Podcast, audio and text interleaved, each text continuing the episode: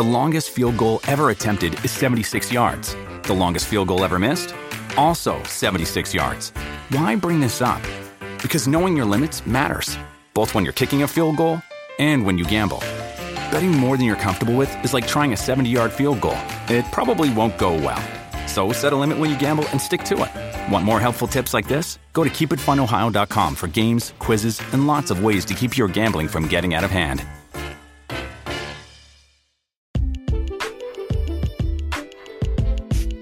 Welcome to the AI Hustle Podcast, the podcast where we break down the latest in AI news, tools, and interview experts helping you hustle and do more using AI.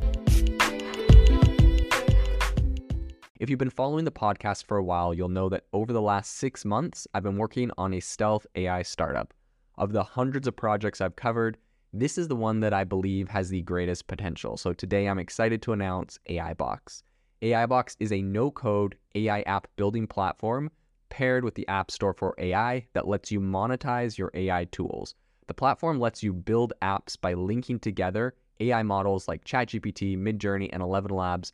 Eventually, we'll integrate with software like Gmail, Trello, and Salesforce so you can use AI to automate every function in your organization. To get notified when we launch and be one of the first to build on the platform, you can join the waitlist at AIbox.ai. The link is in the show notes.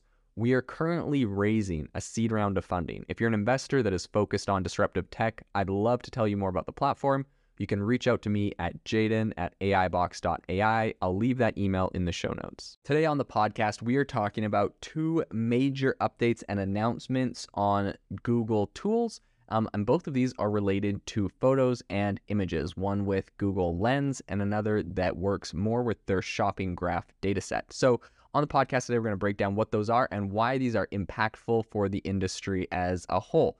So the first one I want to talk about is Google's new. It's it's like kind of like this new AI clothing try-on tool, um, and essentially what this does is it allows you to take a picture of yourself and a picture of you know a shirt or a piece of clothing, um, and then it is able to show you what you would look like while wearing that clothing. So this entire process is using something called diffusion, and I wanted to break down what exactly that is and how it works. I think this is a pretty um, prominent technology used in these kind of image generators. Um, and I think it's pretty important to understand kind of how this works. The first thing I want to bring up is that the challenge they kind of ran into while they were doing this is that, you know, currently the techniques um, that people have been using to do these, they're called virtual try on uh, technology. And the current techniques essentially um, they do something called geometric warping, where essentially they can cut and paste and then they kind of deform clothes and the, the image of the clothes to kind of fit a silhouette or your person. But the problem is this is that the final image is never really spot on. The clothes don't actually realistically adapt to your body. Um, they have visual defects like misplaced folds, and this overall just makes the clothes look kind of like mishappen and really not very natural. So when Google kind of set out to go and build this new uh, virtual try on feature and this new technology, they were really focused on making sure that they were generating every pixel of the clothing from scratch so that they're actually producing a really high quality, realistic image, similar to something, you know, um, the same strategy that someone like uh, Midjourney is currently using. So they found a way to do it with uh, diffusion and they created a uh, diffusion based AI model to do this. Um, but essentially, to understand how this works, you first have to kind of understand diffusion. So, diffusion essentially is a process of slowly adding pixels or what we call noise to an image until they become like unrecognizable. So, think of like kind of like a, a TV screen when it's just white fuzz um, and it's just, you know, fuzzing or whatever. Imagine that, but with more colorful pixels. And then once you get it to that point, then essentially you're slowly removing the noise um, or these kind of fuzzy pixels completely until the Im- the original image is slowly reconstructed into perfect quality. It kind of sounds fancy, but essentially just a lot of colorful pixels are on one screen, and they're slowly pulling out the pixels that don't match the image that is behind um, until they've reconstructed the image in perfect quality. So right now, text to image models um, like Imagen uh, use diffusion um, and text from a large language model to generate these really realistic images. Just and they do this exclusively based on kind of um, text image generators like Midjourney or something like that.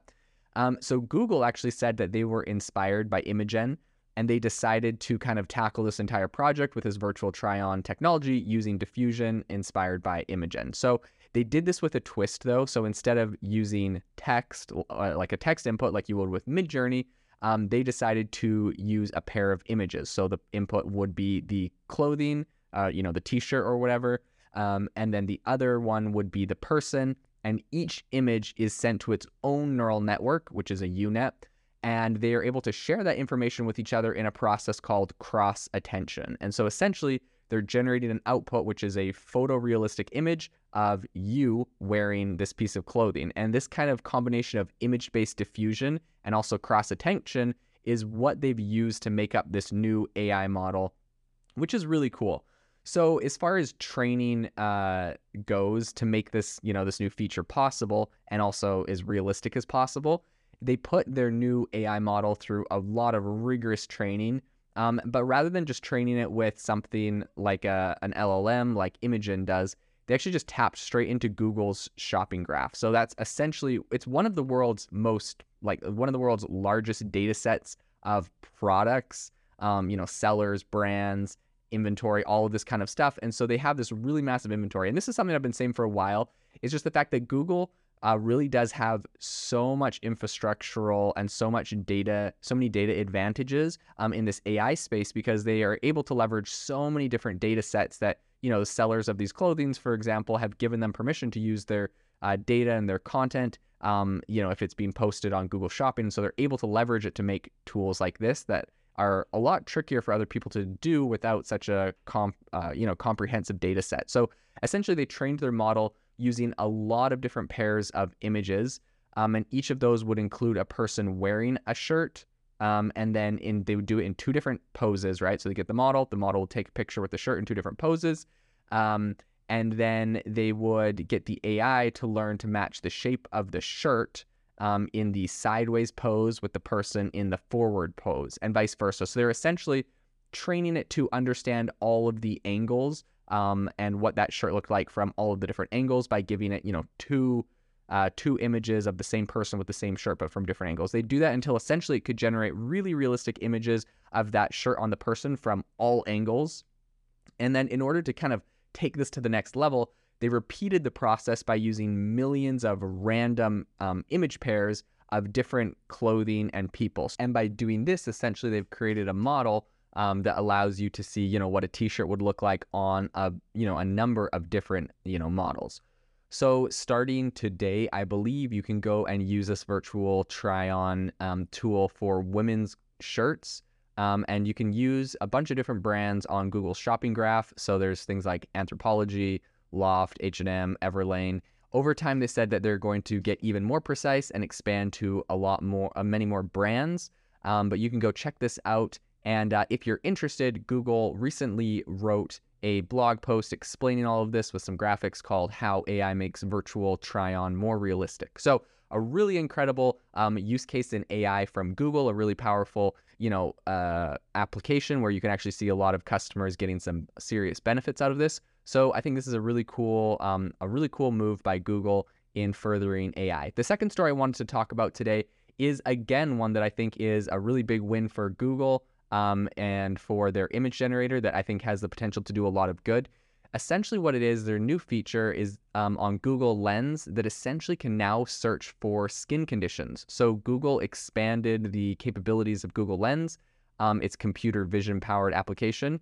And essentially, if you don't know what Google Lens is, it's it's a product that you can take a picture of something and it will tell you what it is. So like if you saw someone, you know, walking around outside and you thought, you know, you liked their sweater, you could take a picture of it and Google Lens would be able to pull you up, uh, you know, where you could go and buy that sweater. So obviously, this is a good tool for Google because it can help with their Google shopping experience. You know, it will help them to generate revenue.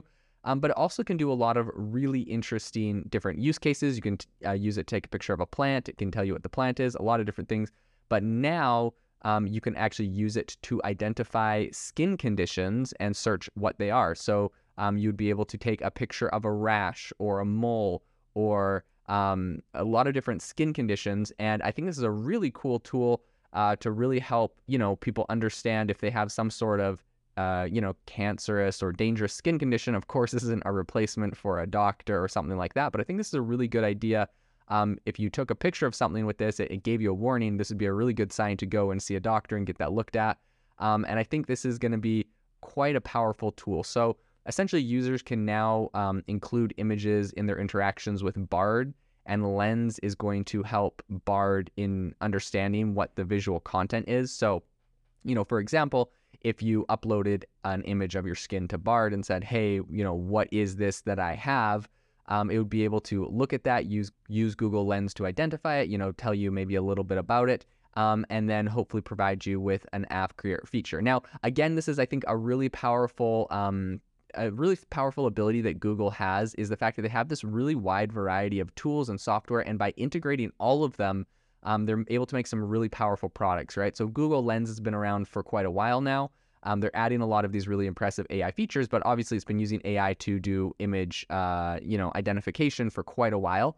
And now being able to pair something like that with Google Bard makes Google Bard an incredibly powerful tool. Um, and so it's going to be interesting to see how you know companies like OpenAI and ChatGPT try to respond as Google starts inevitably implementing uh, more and more and integrating more and more of their softwares into their core um, AI tools and products. And it's going to be interesting to see who kind of the major winners are in these spaces and how this continues to benefit society. If you are looking for an innovative and creative community of people using ChatGPT, you need to join our ChatGPT creators community. I'll drop a link in the description to this podcast. We'd love to see you there where we share tips and tricks of what is working in ChatGPT. It's a lot easier than a podcast as you can see screenshots, you can share and comment on things that are currently working. So if this sounds interesting to you, check out the link in the comment. We'd love to have you in the community.